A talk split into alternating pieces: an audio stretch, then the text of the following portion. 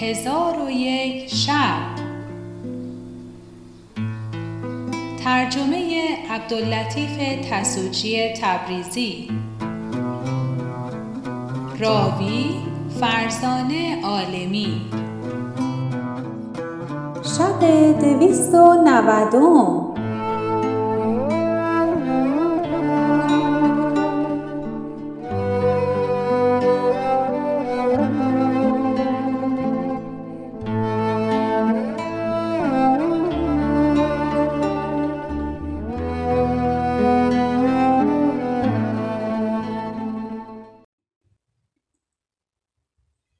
شب دویست و نودم برآمد گفت ای ملک جوانبخت.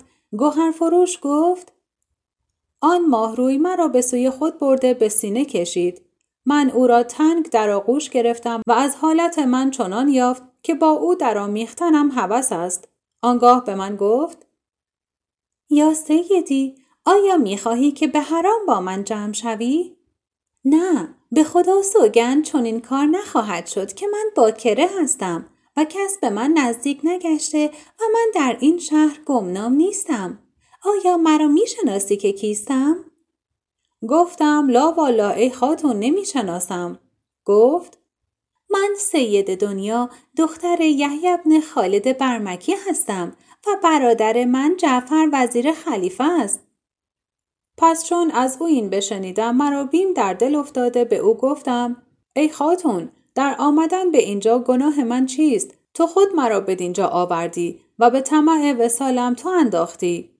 آنگاه گفت بر تو باکی نیست. تو به مراد خیشتن خواهی رسید که مرا اختیار به دست خیش است و قصد من این است که تو را شوهر خود بگیرم. پس از آن قاضی و شهود بخواست. چون حاضر آمدند آن زهر جبین به ایشان گفت محمد علی ابن علی گوهر فروش مرا به زنی خواسته و این گردن بند را در عوض مهر به من داده و من نیز قبول کرده و راضی شدم. پس کتاب او را از برای من بنوشتند. آنگاه مرا به غرفه جداگانه برده شراب حاضر آوردند و قدح به دور افتاد. چون به ما مستی چیره گشت دخترک آفتاب روی کنیزکی را فرمود عود گرفته نغمه نشاط‌انگیز ساز کند. پس از آن کنیزک عود بگرفت و این دو بیت برخواند. خسرو آن است که در صحبت او شیرین است. در بهشت است که هم خوابه حورالعین است. همه عالم صنم چین به حکایت گویند. صنم ماست که در هر خم زلفش چین است. پس کنیزکان یک یک نغمه می پرداختند و ابیات نغز هم می خواندند تا اینکه ده تن از کنیزکان عود بنواختند و بخواندند. پس از آن سید دنیا عود گرفته راههای خوش همی زد و این ابیات همی خواند. سر تسلیم نهادیم به حکم و رعیت، تا چه اندیشه کند حکم جهان آرایت. تو به هر جا که فرود آمدی و خیمه زدی، کس دیگر نتواند که بگیرد جایت. دیگری نیست که مهر تو در او شاید بست، هم در آینه توان دید مگر همتایت. چون سیده ابیات به انجام رسانید من عود از او بگرفتم و آهنگهای غریب بزدم و این ابیات بخواندم. ای که آب زندگانی من از دهان توست، تیر هلاک ظاهر من در کمان توست. گر به رقعی فرو نگذاری بر این جمال، در شهر هر که کشته شود در زمان توست. هر روز خلق را سر یاری و صاحبی است، ما را همین سر است که بر آستان توست. چون سیده خواندن بشنید فرحناک گشته کنیزکان را بیرون رفتن فرمود. کنیزکان برفتند. ما برخواسته به مکانی که بهترین مکانها بود برفتیم. من جامه او را برکندم و او را در آغوش گرفتم. او نیز مرا به سینه خود برکشید. او را دری یافتم ناسفته به دو شادان گشتم و در تمامت عمر خوشتر از آن شب شبی ندیدم. چون قصه به دینجا رسید بامداد شد و شهرزاد لب از داستان فرو بست. چون شب دویست و نود و یکم برآمد گفت: ای ملک جوانبخت، محمد علی ابن گوهرفروش گفته است که نزد آن آفتاب جبین یک ماه بماندم و خبر از دکان و پیوندان نداشتم. روزی با من گفت: ای نور دیده، امروز من قصد گرمابه کردم. تو به فراز همین سریر قرار گیر و از جای خود برمخیز تا من باز کردم. و آن ماه روی مرا سوگند داد که از جای خود برنخیزم. پس کنیزکان را برداشته به گرمابه روان شد و هنوز آن قمر منظر سر کوچه نرسیده بود که در گشوده شد و عجوزی پدید آمد و به من گفت: ای محمد ابن علی، سیده زبیده حسن آواز تو را شنیده، اکنون تو را همی خواهد. من به عجوز گفتم: به خدا سوگند از جای خود برنخیزم تا سید دنیا بازگردد. عجوز گفت: ای خواجه، مپسند که سید زبیده دشمن تو شود و بر تو خشم آورد. برخیز، به او سخنی بگو و به مکان خود بازگرد. من در حال برخاسته به سوی سید زبیده روان شدم و عجوز پیش پیش همی رفت تا مرا به سید زبیده برساند. چون به نزد او برسیدم به من گفت: یا نورالعین، معشوق سید دنیا تویی؟ گفتم: من از مملوکان و بندگان تو هستم. گفت: آن که تو را به حسن و جمال و ادب مدحت کرده راست گفته است که تو برتر از گفته گویندگانی و تو را صفت نکویی به گفتن راست نیاید، ولکن از برای من بخوان تا آواز تو را بشنوم. من گفتم: سمعا و طاعتا. آنگاه عود حاضر آوردند. من عود بگرفتم و به آهنگ غریب این ابیات برخواندم: نه از چینم حکایت کن نه از روم، که من دل با یکی دارم در این بوم. هر آن ساعت که با یاد من آید، فراموشم شود موجود و معدوم. نه بی او عیش می خواهم نه با او، که او در ملک ما حیف است منظوم. پس چون ابیات بخواندم سید زبیده به من گفت: خدا تو را برخوردار کناد که در حسن آواز به پایه بلند رسیده ای. اکنون برخیز پیش از آن که سید دنیا به مکان خیش بازگردد. برو که اگر او بیاید و تو را به خانه اندر نیابد بر تو خشم خواهد آورد. پس من زمین ببوسیده بیرون آمدم و عجوز در پیش روی من همی رفت تا مرا به در خانه رسانید. من به خانه در آمده سید دنیا را دیدم که از گرمابه بیرون آمده به فراز سریر خفته بود. من در نزد پای او نشسته پای او را بمالیدم. آنگاه چشم گشوده مرا بدید. پای خود جمع کرد و مرا با لگد بزد و از سریر انداخت و به من گفت: ای خیانتگار، خلاف سوگند کردی و عهد به جا نیاوردی. تو را با من وعده این بود که از جای خود برنخیزی، خلف وعده کردی و به نزد سید زبیده رفتی. به خدا سوگند اگر از رسوایی نمی ترسیدم قصر سید زبیده را بر سر او خراب می کردم. پس به غلامک زنگی گفت: یا صواب، این کذاب را بکش. غلامک پیش آمده دستارچه‌ای به در آورده چشمان مرا ببست. آنگاه تیغ برکشیده خواست که مرا بکشد. چون قصه به دینجا رسید بامداد شد و شهرزاد لب از داستان فرو بست. چون شب دویست و نود و دوم برآمد گفت: ای ملک جوانبخت، محمد علی گوهرفروش گفته است که غلامک خواست مرا بکشد که کنیزکان خرد و بزرگ به التماس برخواسته گفتند: ای خاتون، این نخستین خطایی است که از او سر زده و او خوی تو را نمی شناخت و چنان گناهی نکرده که مستوجب کشتن باشد. سید دنیا گفت: به خدا سوگند ناچار در او اثری بگذارم که تا زنده است آن اثر بر جای باشد. آنگاه فرمود با تازیانه مرا بزدند و اثری که شما دیدی جای زخم همان تازیانه است. پس از آن فرمود مرا از قصر بیرون کرده دور انداختند. من برخواسته اندک اندک برفتم و به منزل خود برسیدم و جراحی حاضر آورده زخمها به دو باز نمودم. جراح را دل به من سوخت و در معالجت من بکوشید. چون زخمهای من به شد به گرمابه برفتم. چون رنجوری من زائل شد به دکان بیامدم.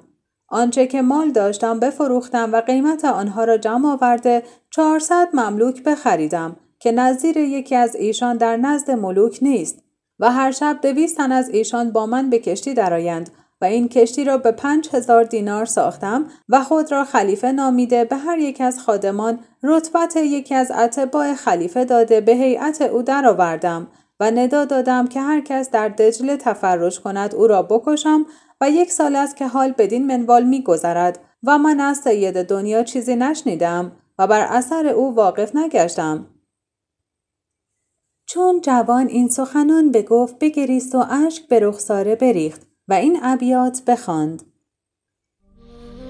غم زمانه خورم یا فراق یار کشم، به طاقتی که ندارم کدام بار کشم، نه قوتی که توانم کنار جستن از او، نه قدرتی که به شوخیش در کنار کشم، نه دست صبر که در آستین عقل برم، نه پای عقل که در دامن قرار کشم.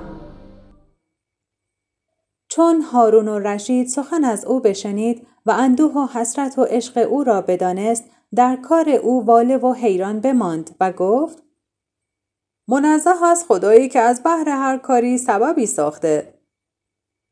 پس از آن هارون الرشید و جعفر از آن جوان اجازت انصراف خواسته بازگشتند و هارون الرشید در دل بداشت که از عدل و انصاف نگذرد و جور و اعتاف بگذارد و به جوان نیکویی کند. چون به دارالخلافه برسیدند تبدیل جامه نموده نشستند. آنگاه خلیفه با جعفر برمکی گفت: ای وزیر، آن جوان را بیاور. چون قصه به دینجا رسید بامداد شد و شهرزاد لب از داستان فرو بست.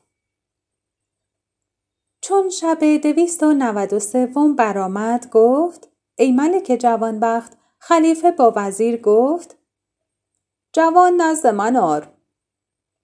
جعفر فرمان پذیرفت و به نزد آن جوان رفته و به او گفت: پذیرای فرمان خلیفه شو. پس آن جوان با جعفر به نزد خلیفه درآمد، زمین آستانه بوسیده سلام داد و به دوام عزت و دولت خلیفه دعا کرد و این دو بیتی برخواند: مرجاه تو را بلندی از جوزا باد، بدخواه تو را سیاست از دریا باد، رأی تو ز روشنی فلک پیما باد، خورشید سعادت تو در بالا باد. خلیفه تبسم کرده جواب سلام باز گفت و به چشم عنایت بدو نظر کرد و در نزدیکی خود بنشانید و به او گفت: ای محمد ابن علی، میخواهم آنچه را که امشب روی داده حدیث کنی که بسی عجیب و غریب بود. پس جوان گفت: العفو العفو ایها الخلیفه، دستارچه زینهار به من عطا فرما که دلم آرام بگیرد و بیم من برود. خلیفه فرمود: تو در امان من هستی، از هیچ چیز باک مدار. پس آن جوان شروع به حدیث کرده سرگذشت از آغاز تا انجام بیان کرد. خلیفه دانست که آن جوان عاشق است و از معشوق دور افتاده. به او گفت: می‌خواهی که آن دختر به تو باز پس دهم؟ جوان گفت: اگر خلیفه چنین کار کند از جمله فضل و احسان او خواهد بود. پس این دو بیت برخواند: ای موالی تو گنج طرب و کان نشاط، دل خصمان تو مشغول همیشه به مهن، نه امیریست ز دست تو عطا ناستوده، نه سپاهیست ز شمشیر تو نادیده شکن. پس در آن هنگام خلیفه روی به وزیر کرده فرمود: ای جعفر، خواهر خود سیده دنیا را حاضر آور. جعفر در حال خواهر خود را حاضر آورد. چون سید دنیا در پیشگاه خلیفه حاضر شد خلیفه به او گفت: ای دنیا، آیا این جوان را می شناسی؟ سید دنیا گفت: ایها الخلیفه، زنان مردان را از کجا شناسند؟ خلیفه تبسم کرده به او گفت: ای دنیا، این شوی تو محمد ابن علی گوهرفروش است و ما حکایت را از آغاز تا انجام شنیده ایم و از درون و بیرون کار آگاه گشته ایم. کارها هرچند که پوشیده باشد در آخر آشکار شود. سید دنیا گفت: ایها الخلیفه، حکم تقدیر چنین بوده است و من از این ماجرا توبه کردم و از فضل تو امید بخشایش دارم که از من درگذری. خلیفه هارون الرشید بخندید و قاضی و شهود طلبیده عقد سیده را به محمد ابن علی تجدید کردند و نیکبختی از برای ایشان روی داد و هارون الرشید محمد را از ندیمان خود گزید و در عیش و نشاط و فرح و سرور برقرار بودند تا لشکر مرگ به ایشان بتاخت و ایشان را پراکنده ساخت. حکایت انبان علی عجمی. و نیز از جمله حکایت ها که از هارون الرشید عباسی حدیث کردند این است که شبی از شبها خلیفه هارون الرشید را بیخوابی به سر افتاد. وزیر خود را بخواست. چون وزیر حاضر آمد خلیفه به او گفت: ای جعفر، امشب مرا بیخوابی و تنگدلی فرو گرفته. از تو چیزی میخواهم که او دل مرا بگشاید و خاطر من شاد بدارد.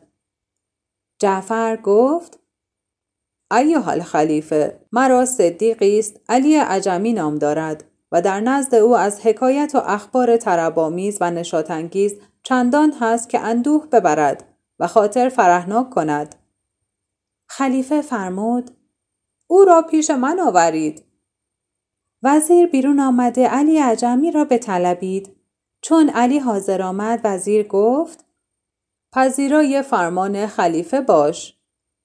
علی عجمی گفت: سمعاً و طاعتاً. چون قصه به دینجا رسید بامداد شد و شهرزاد لب از داستان فرو بست.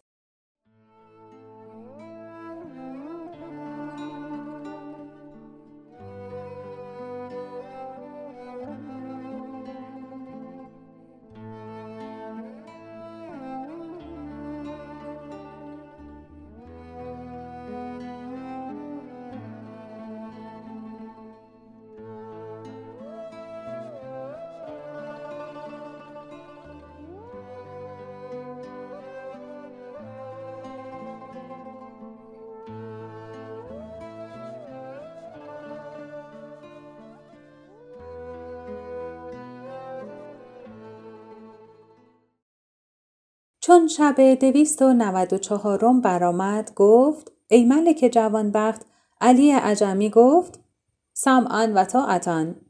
پس با وزیر به سوی خلیفه روان شد. چون در پیشگاه خلیفه حاضر آمد خلیفه جواز نشستنش بداد و به او گفت: یا علی، امشب بسی دلتنگ هستم و شنیدم که تو حکایات و اخبار یاد داری. از تو میخواهم چیزی بگویی که اندوه از من ببرد و خاطر مرا مشغول دارد. علی گفت: ایها الخلیفه، آیا از خبرهایی که به چشم خود دیدم حدیث کنم و یا از چیزهایی که به گوش شنیدم بیان سازم؟ خلیفه گفت: چیزی که دیده باشی حدیث کن. عجمی گفت: ای خلیفه، بدان که من در یکی از سالها از همین شهر بغداد سفر کردم و غلامی با خود بردم که آن غلام انبانی داشت. چون به شهر دیگر در آمدیم من به بیع و شرا نشسته بودم که مردی کرد و ستمکار و جفاپیشه به من هجوم آورده. انبان از من بگرفت و گفت: این انبان انبان من و آنچه متاع در اوست از آن من است. من گفتم: ای جماعت مسلمانان، مرا دریابید و از دست این ستمکار فاجر مرا برهانید. مردمان در جواب گفتند: هر دو به نزد قاضی روید و به حکم او راضی شوید. پس ما رو به خانه قاضی کردیم. چون در نزد او حاضر شدیم قاضی گفت: از بهر چه آمده اید و کار شما چیست؟ من گفتم: ما دو تن با هم مخاصمت داریم و از تو محاکمت همی خواهیم. قاضی گفت: کدام یک از شما مدعی هستید؟ آن مرد کرد تقدم کرده گفت: خدا قاضی سرور ما را نیکو دارد. این انبان با هر چه که در اوست از آن من است. قاضی گفت این انبان از تو چه وقت گم شده؟ کرد گفت دیروز این انبان از من رفته و دوش من از اندوه نخفتم. قاضی گفت اگر این از آن توست متاعی را که در اوست از برای من توصیف کن. پس آن مرد گفت در این انبان میلهای سیمین و کهلهای انبرین و شمدانهای زرین و تنگهای بلورین و قرفه‌های نگارین و فرش‌های فاخر و رنگین و حسن‌های حسین و چشمه‌های گوارا و شیرین و شهر همدان و قزوین و ممالک هند و چین و جمعی از کردهای بیدین گواهی می‌دهند که این انبان انبان من است. قاضی به من گفت ای فلان در این انبان چیست و گواه تو کیست؟ من در حالتی که دلم سوخته و آتش غضبم افروخته بود پیش رفتم و گفتم خدا قاضی سرور ما را عزیز دارد.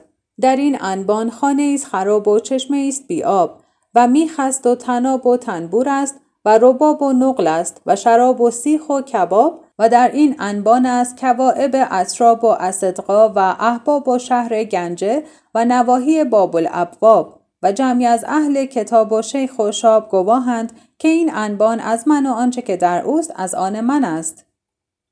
جوان کرد از سخن من داد زد و فریاد برآورد که ایها القاضی این انبان معروف است و آنچه در او هست موصوف است و در این انبان است عیون و انهار و کروم و اشجار و دریا و کوهسار و صحرا و مرغزار و سواران نیزدار و شیران آدمخوار و هزار هزار گروه مار و در این انبان است دام صیاد و کوره حداد و قصر شداد ابن عاد و ارم ذات العماد و شهر بصره و بغداد و هزار دزد شیاد و هزار هزار قحبه و قواد و جماعتی از اکراد گواهند که انبان انبان من و آنچه که در اوست از آن من است.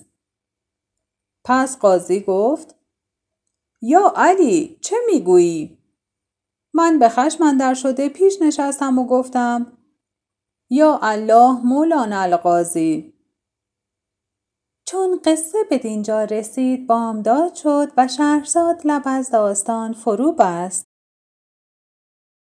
چون شب دویست و نود و پنجم برآمد گفت ای ملک جوانبخت علی عجمی گفته است که من در خشم شده به قاضی گفتم در این انبان من تیغ است و سنان و تبر است و کمان و گوی است و چوگان و زره و خفتان و مرد است و میدان و صحن و ایوان و سرو است و بستان و گل است و ریحان و در این انبان است قلزم و عمان و ری و تبرستان و دامغان و سمنان و قم و کاشان و لبنان و اصفهان و ساحت آذربایجان و سامان خراسان و جمعی از عالمان و زاهدان و واعظان و قسیس و رهبان گواهند که این انبان انبان من و آنچه که در اوست از آن من است. کرد از سخن من برآشفت و پیشتر نشسته گفت ایها القاضی در این انبان چمن است و گلزار و شکوفه است و ازهار و اندلیب است و هزار و چنگ است و مزمار و میخانه است و خمار و شهر کوفه و بصره و سبزوار و هزار هزار اخیار و اشرار گواهند که این انبان انبان من و آنچه که در اوست از آن من است. من چون این سخنان شنیدم خشمگین گشته فریاد کشیدم که ایها القاضی در این انبان جبال است و بحور و قلا و قصور و قلمان هست و هور و ساز است و تنبور و دجله است و فرات و بلخ است و هرات و در این انبان است ایوان انوشیروان و مملکت سلیمان و تختگاه کیان و از وادی نعمان تا عرض سودان و از هند تا اغلان. چون قاضی این سخنان بشنید عقلش حیران شد و گفت نیستید شما مگر دو مرد منافق و دو فاجر فاسق. سخنان شما از روی فساد و دعوی شما محض لجاج و عناد است، زیرا که از جزایر خالدا تا سرحد ظلمات و از مغرب زمین تا نواحی هرات و از فارس تا خراسان و از چین تا بادیه ام قیلان و از زمین تا آسمان و همه دنیا از کران تا کران گنجایش آنچه شما گفتید ندارند. مگر این انبان هفت آسمان است؟ مگر این انبان عرش سبحان است؟ مگر این انبان عرصه محشر است؟ مگر این انبان عالم دیگر است؟ آنگاه به گشودن انبان امر فرمود. چون انبان به گشودن جز قرصه نان جوین و مشتی زیتون چیزی در آن نبود. قاضی انبان بر ما انداخته ما را از مجلس براند. علی عجمی گفته که خلیفه چون این حکایت از من بشنید چندان بخندید که بر پشت بیفتاده و جایزه نیکو به من داد. حکایت هارون و کنیزک. و از جمله حکایت‌ها این است که جعفر وزیر برمکی شبی با هارون الرشید در منادمت بودند. در حال مستی هارون الرشید گفت: ای جعفر، شنیدم که کنیزکی خوبرو و نیکو شمایل خریده‌ای و نادیده مرا دل به دو مفتون گشته. او را به من بفروش. جعفر گفت: نخواهم فروخت. خلیفه گفت: او را به من هدیه کن. جعفر گفت: ایها الخلیفه، هدیه نیز نخواهم کرد. پس هارون گفت: زبیده به سه طلاق از من مطلق است اگر من کنیز از تو به هدیه یا به شرا نستانم. جعفر گفت: زن من به سه طلاق مطلق است اگر من کنیزک را بفروشم یا هدیه کنم.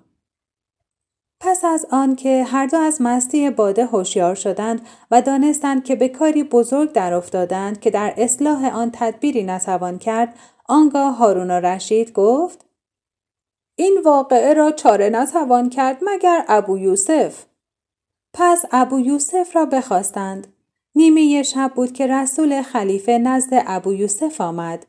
ابویوسف برخاسته به سرعت بیرون آمد و به استر سوار شد و خادم خود را گفت: توبره استر با خود بردار که استر بی علوفه نماند.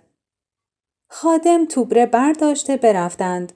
چون ابویوسف به نزد هارون الرشید برسید، هارون بر پای خواسته او را در پهلوی سریر بنشاند و با هارون هیچ کس به فراز سریر نمی نشست.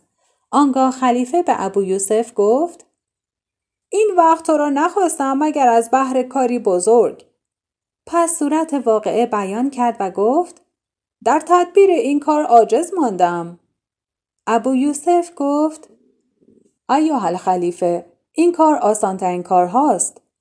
پس از آن به جعفر گفت: نصف کنیز را به خلیفه بفروش و نصف دیگر را هدیه کن تا هر دو از سوگند او خلاص شوید. جعفر چنان کرد و خلیفه مسرور شد. آنگاه خلیفه فرمود که همین ساعت کنیزک را حاضر آورید. چون قصه به دینجا رسید بامداد شد و شهرزاد لب از داستان فرو بست.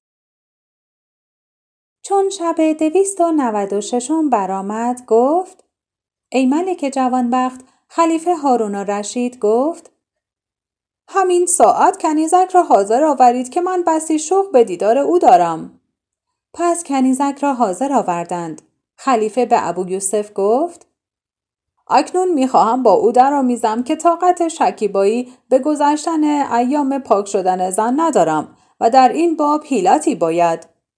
ابویوسف گفت: بنده ای از بندگان خلیفه را حاضر بیاورید. در حال مملوکی را حاضر آوردند. ابویوسف به خلیفه گفت: اگر مرا اذن دهی این کنیزک بدین مملوک تزویج کنم و قبل از دخول طلاق بگوید. آنگاه بدون استبرا برآمیختن تو با او حلال خواهد بود. هارون الرشید از این حیلت بیش از حیلت نخستین تعجب کرد. خلیفه ابویوسف را جواز عقد داد. قاضی عقد نکاح بست و مملوک قبول کرد. پس از آن قاضی به مملوک گفت: این را طلاق بگو و صد دینار بستان. مملوک گفت: طلاق ندهم و دینار نستانم. پس قاضی به شماره دینارها همی افزود، ولی مملوک راضی نمی شد تا اینکه به هزار دینار رسید. آنگاه مملوک به ابویوسف گفت: ایها القاضی، طلاق به دست من یا به دست خلیفه است؟ ابویوسف گفت: طلاق در دست توست. مملوک گفت: به خدا سوگند که هرگز طلاق نخواهم گفت. آنگاه خلیفه در غضب شد و به ابویوسف گفت: این کار را علاج چیست؟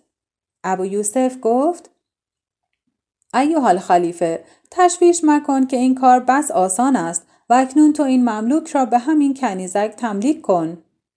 خلیفه گفت: این بنده را به دو تملیک کردم.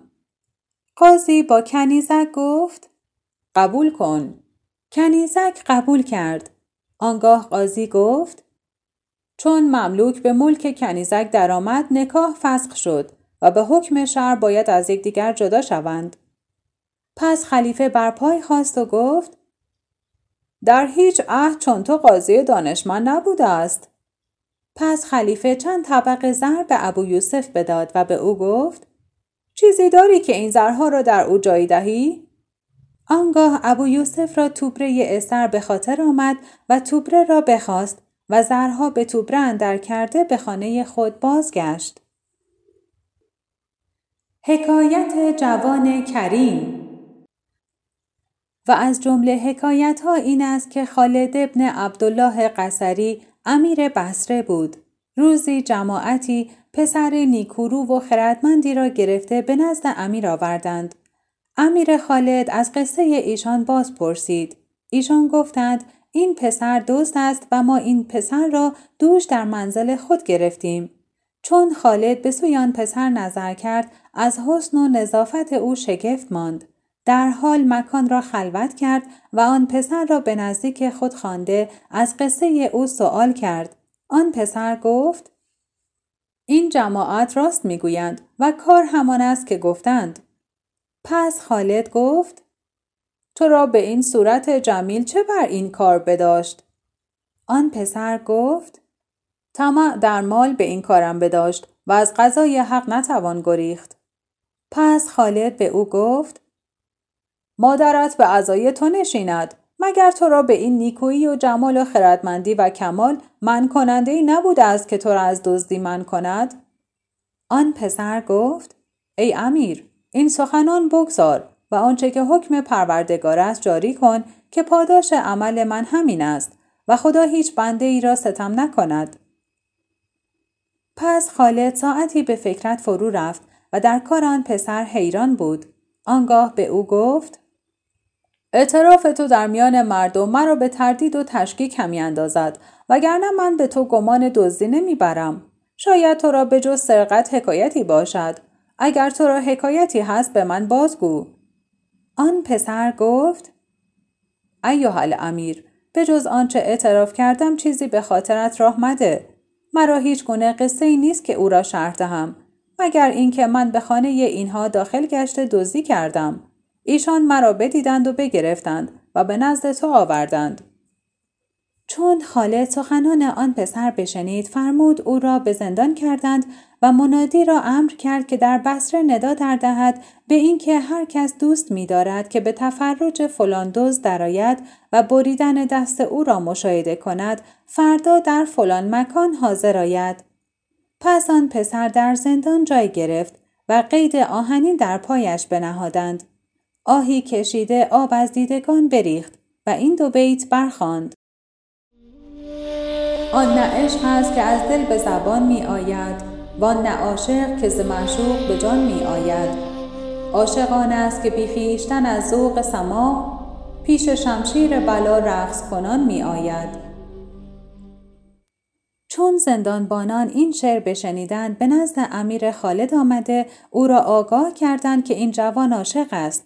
چون شب درآمد، پرده ظلمت به جهان فرو آویخت. امیر خالد آن پسر را بخواست و با او سخن گفت. آن پسر را بسیار خردمند و ادیب و ظریف و هوشیار دید. فرمود طعام از بهر او بیاوردند.